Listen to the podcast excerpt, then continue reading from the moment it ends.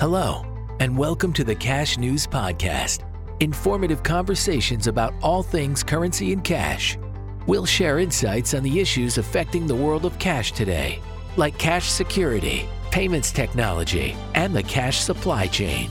Your hosts, Tom Meehan and Shaun Ferrari, hope to inform industry professionals and support better cash security and management by sharing the latest information on trends, strategies, and technology.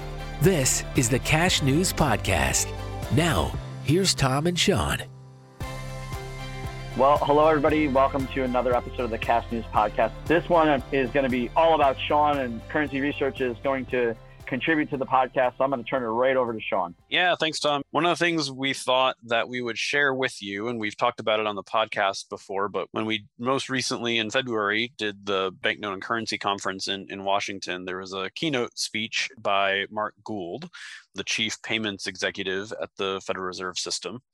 And it really set the tone for the, the week and talked all about not only what cash was doing, but the Federal Reserve's payment strategy in general and how to think about the, the evolving payment landscape from cash to digital currency to instant payments, faster payments, and how a central bank thinks about planning for that type of transition um, and how it keeps cash processing and circulating efficiently in the midst of all these changes and how there are so many things in flux and how to respond to those and think about those. So rather than me describe it all, um, we are going to play for you that about 20 minute keynote address um, to the banknote and currency conference from Mark Gould.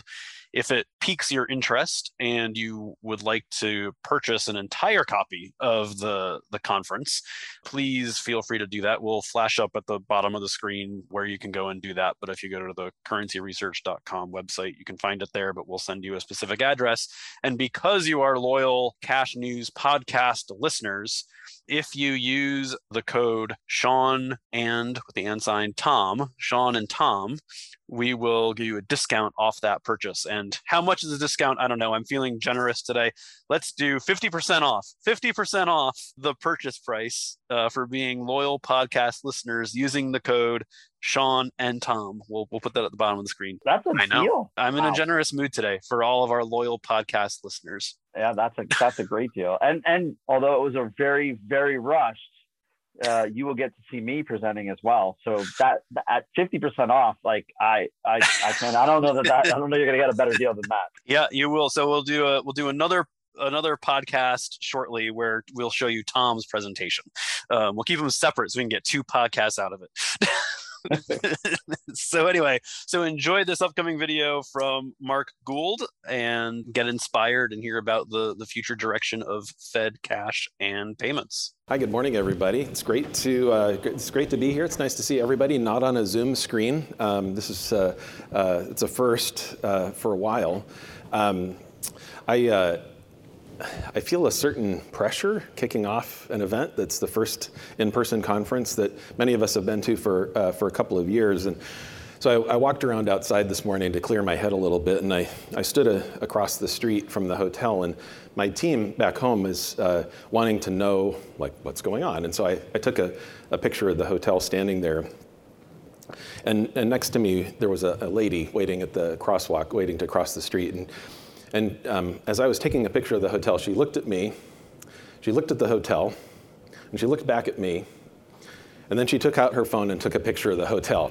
Now, I don't know what her story is going to be about this picture. My story is that this is the venue for the first uh, industry event that I've been to in a couple of years, and it is terrific to be back here. Um, so I thought a lot about what I wanted to um, talk about uh, this morning, and, and I really think that I, I'd like to focus on the theme of, of change. And as I was thinking about the, you know, my comments, I thought about all the conferences that I've been to with many of you over a number of years, many business trips, and you know, one trip as I, as I went through my memory banks really stood out for me. Um, a number of years ago, I uh, you know, flew to a, a new city, city I'd never been to before, and, and uh, you know, you, you get in this robotic mindset, right? You, you grab your, your suitcase from the overhead bin, you go through the airport, uh, you, you jump in a cab, and, uh, and as I did, I told the cab driver the, the destination of where I wanted to go, the name of the hotel. And we pulled away from the curb, started down the, the road away from the airport um, like a thousand times before. And after a few moments, he turned around to me and he said, Do you know where we're going? And I said, Well, yes. And I again gave him the name of the hotel. And he said, Yeah, I, I got that, um, but I don't know where that is. And I said, Well, you're the, you're the taxi driver. You're supposed to know. I'm, I'm just uh, visiting. And he said, Well, see, the thing is, um, I'm a little embarrassed to say this, but today is my first day. I don't know where anything is, and you're my first customer. and uh, so I said, okay, well, this is interesting. You know, if you travel enough, eventually you'll see everything.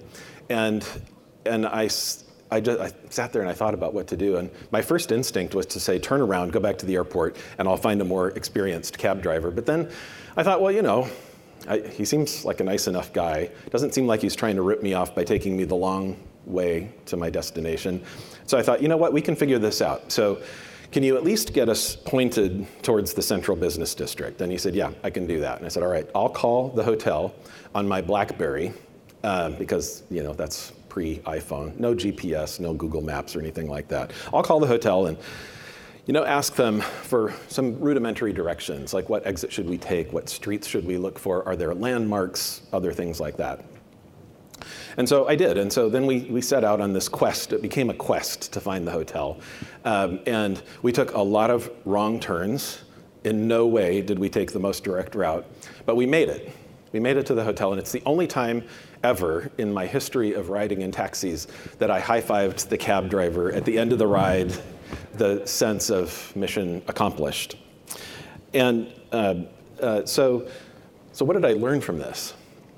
You know, to me, the, the, the, key lesson from this is that setting out for a destination without clear directions is pretty difficult, but it's not impossible.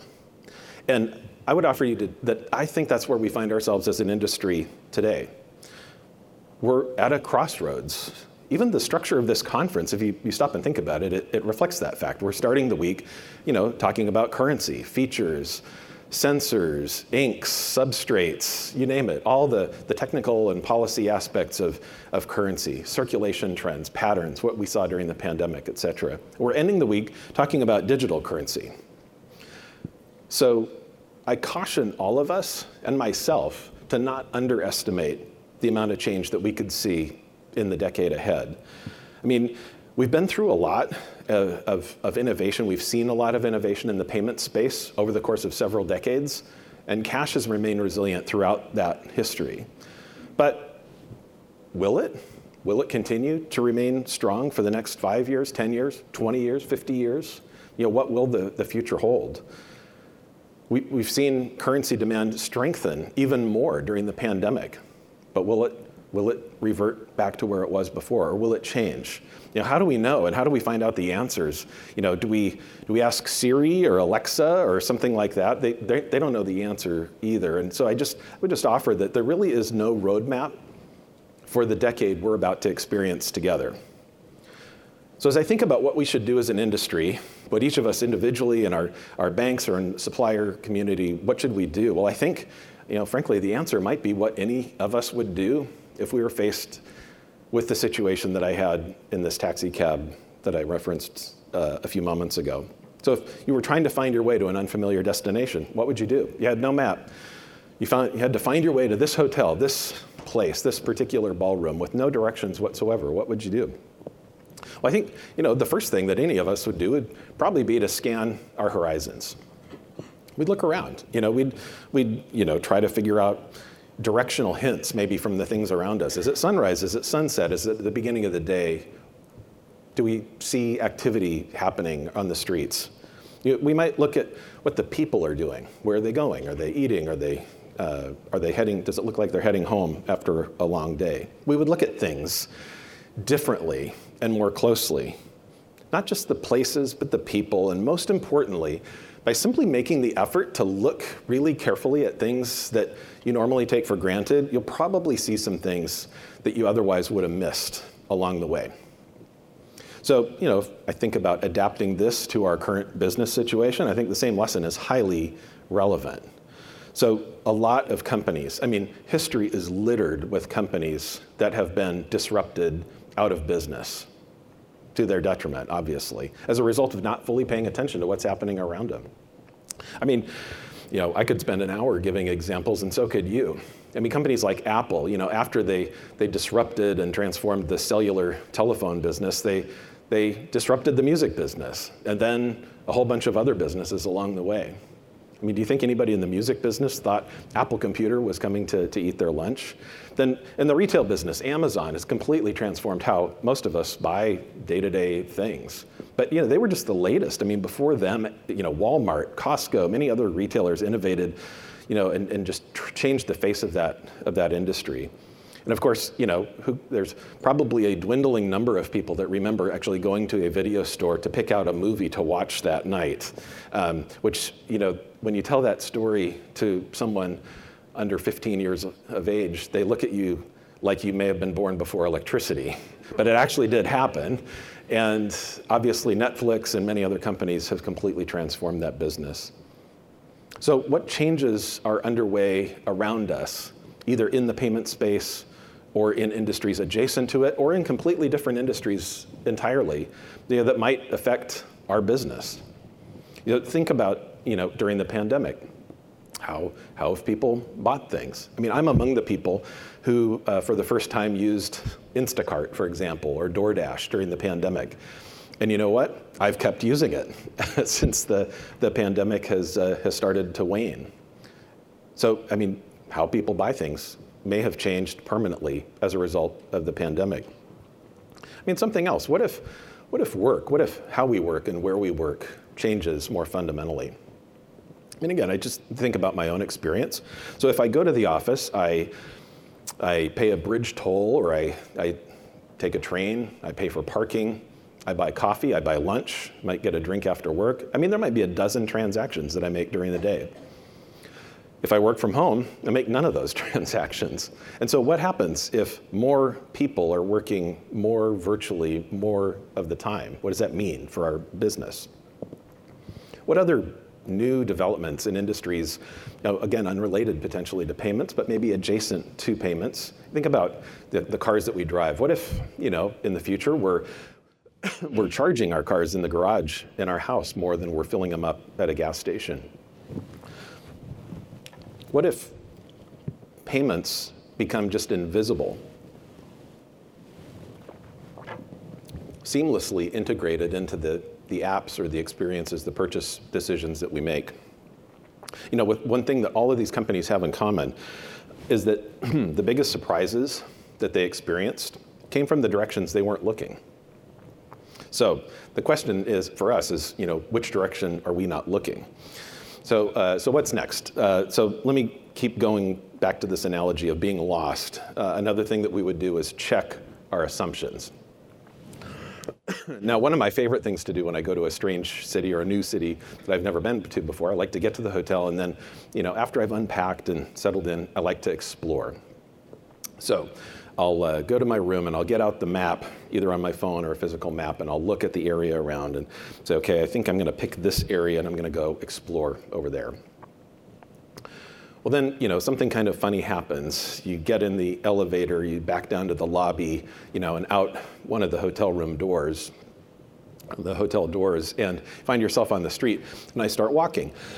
and I often think I know where I'm going, but I'm a little embarrassed to say, more often than not, I find myself walking very confidently in exactly the wrong direction. And uh, I realize this after I see that I'm not seeing any of the things that I was expecting to see. I'm not seeing the landmarks, the street signs. I'm not seeing anything that I was uh, that I had set out to see. And so, you know, there are advantages to walking in the wrong direction. I mean, you'll see some things that you weren't expecting to, maybe good or bad. But it's most definitely not going to get you where you set out to go. So as you as I walk and I, I am failing to see all of these uh, landmarks and things that I was expecting to see, I know I need to go back, reset, uh, reset my navigational assumptions, and uh, you know and try again. I really think as an industry, you know, we could fall into this exact same trap. It's really easy if we are not constantly checking our assumptions and scanning our surroundings, we could absolutely, as an industry, be confidently walking, very confidently, in exactly the wrong direction. So, what do we do? Well, I mean, a good place to start might be simply to understand, to articulate what assumptions are we making. And then we can go about the process of potentially questioning those. So, what are some of those assumptions? Well, is an assumption that currency in circulation will just continue to rise indefinitely for all time.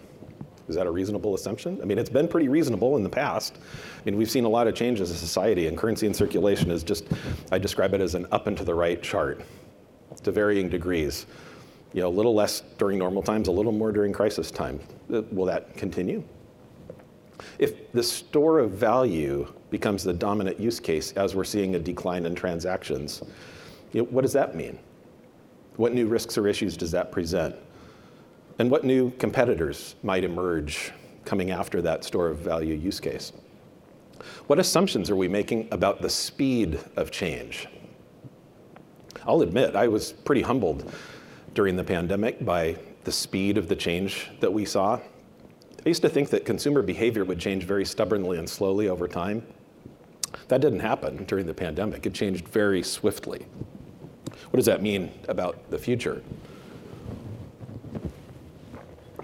What assumptions are we making about the rise of digital assets? Will it be a passing fad? Is it, is it just, you know, kind of a fringe case right now? Or is it going mainstream?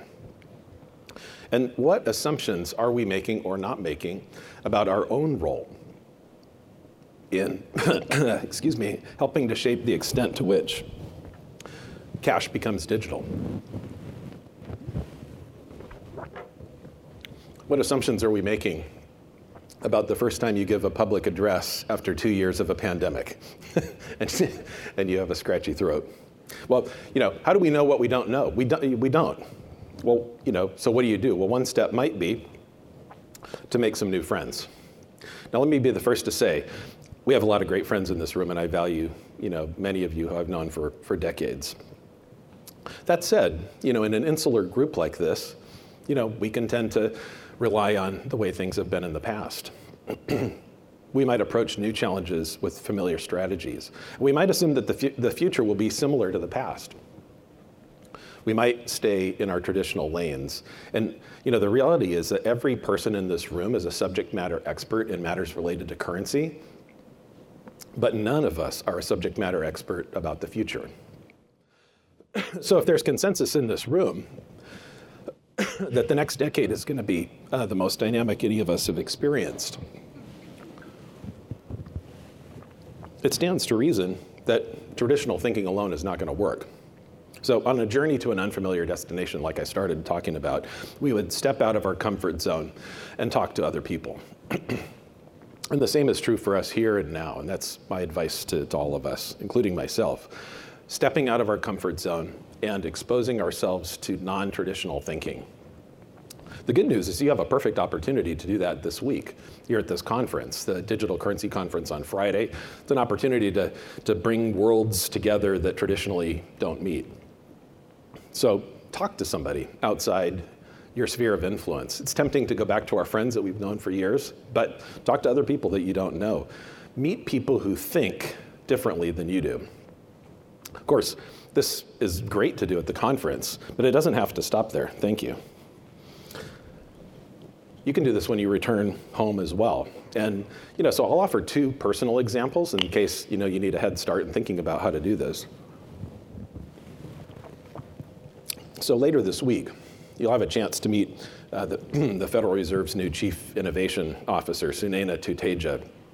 Um, she's speaking on Friday at the Digital Currency Conference. And you know, since joining the Fed uh, a year ago, um, she has had me on a steady diet of news, information, meetings, introductions, you know, et cetera, podcasts.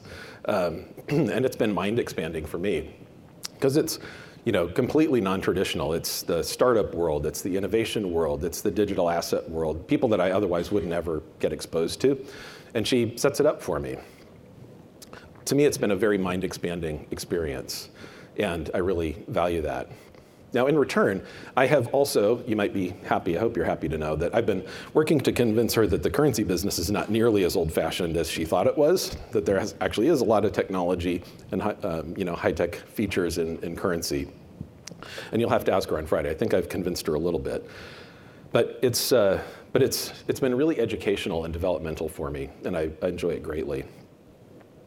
Uh, another thing that I've been doing for the past year so I have, uh, you know, my team of people is across the country, but I have a, a small group, about a handful of people, younger folks on my team, that I meet with once a week for about 30 minutes, and they assign me homework.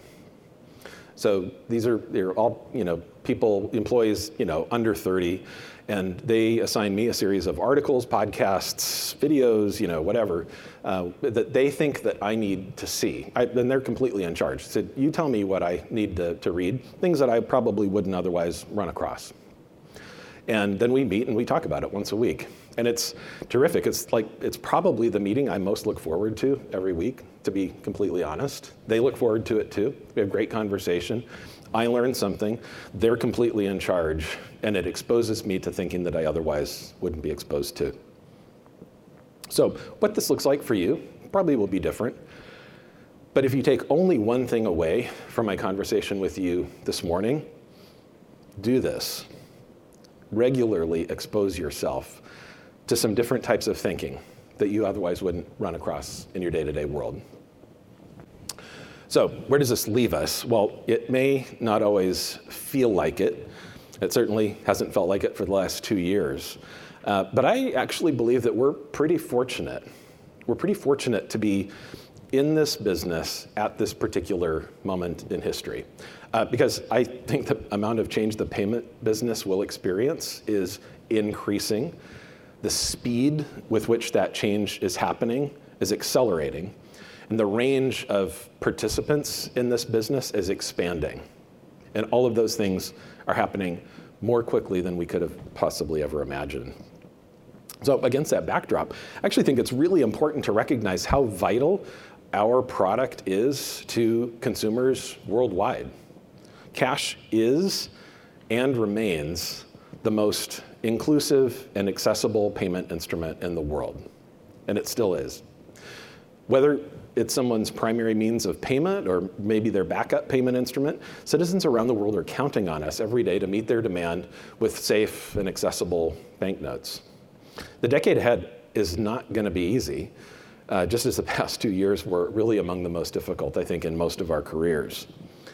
But we have the opportunity to play a part in how this all unfolds. And personally, I can't wait to see where this goes working together. So thank you and enjoy the rest of the conference. All right. Well, I hope everybody enjoyed the video. As Shaun said before, Shaun and Tom, right? The end symbol is 50% off for the whole entire conference. Three, Three days, days of, of content. If you're listening to this podcast, you want to see the content. Trust me.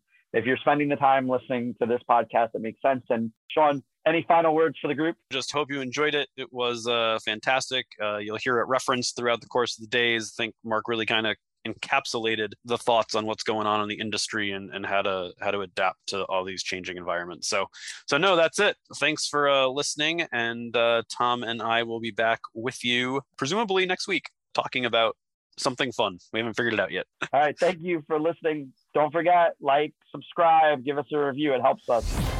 Thanks for listening to the Cash News Podcast. We hope you found this episode insightful. Don't forget to like and review us on iTunes, Spotify, Stitcher, or wherever you listen to your podcasts. Follow us on LinkedIn and Twitter, and be sure to visit us at thecashnews.com to stay up to date with the latest on the world of cash. Thanks again for listening to the Cash News Podcast.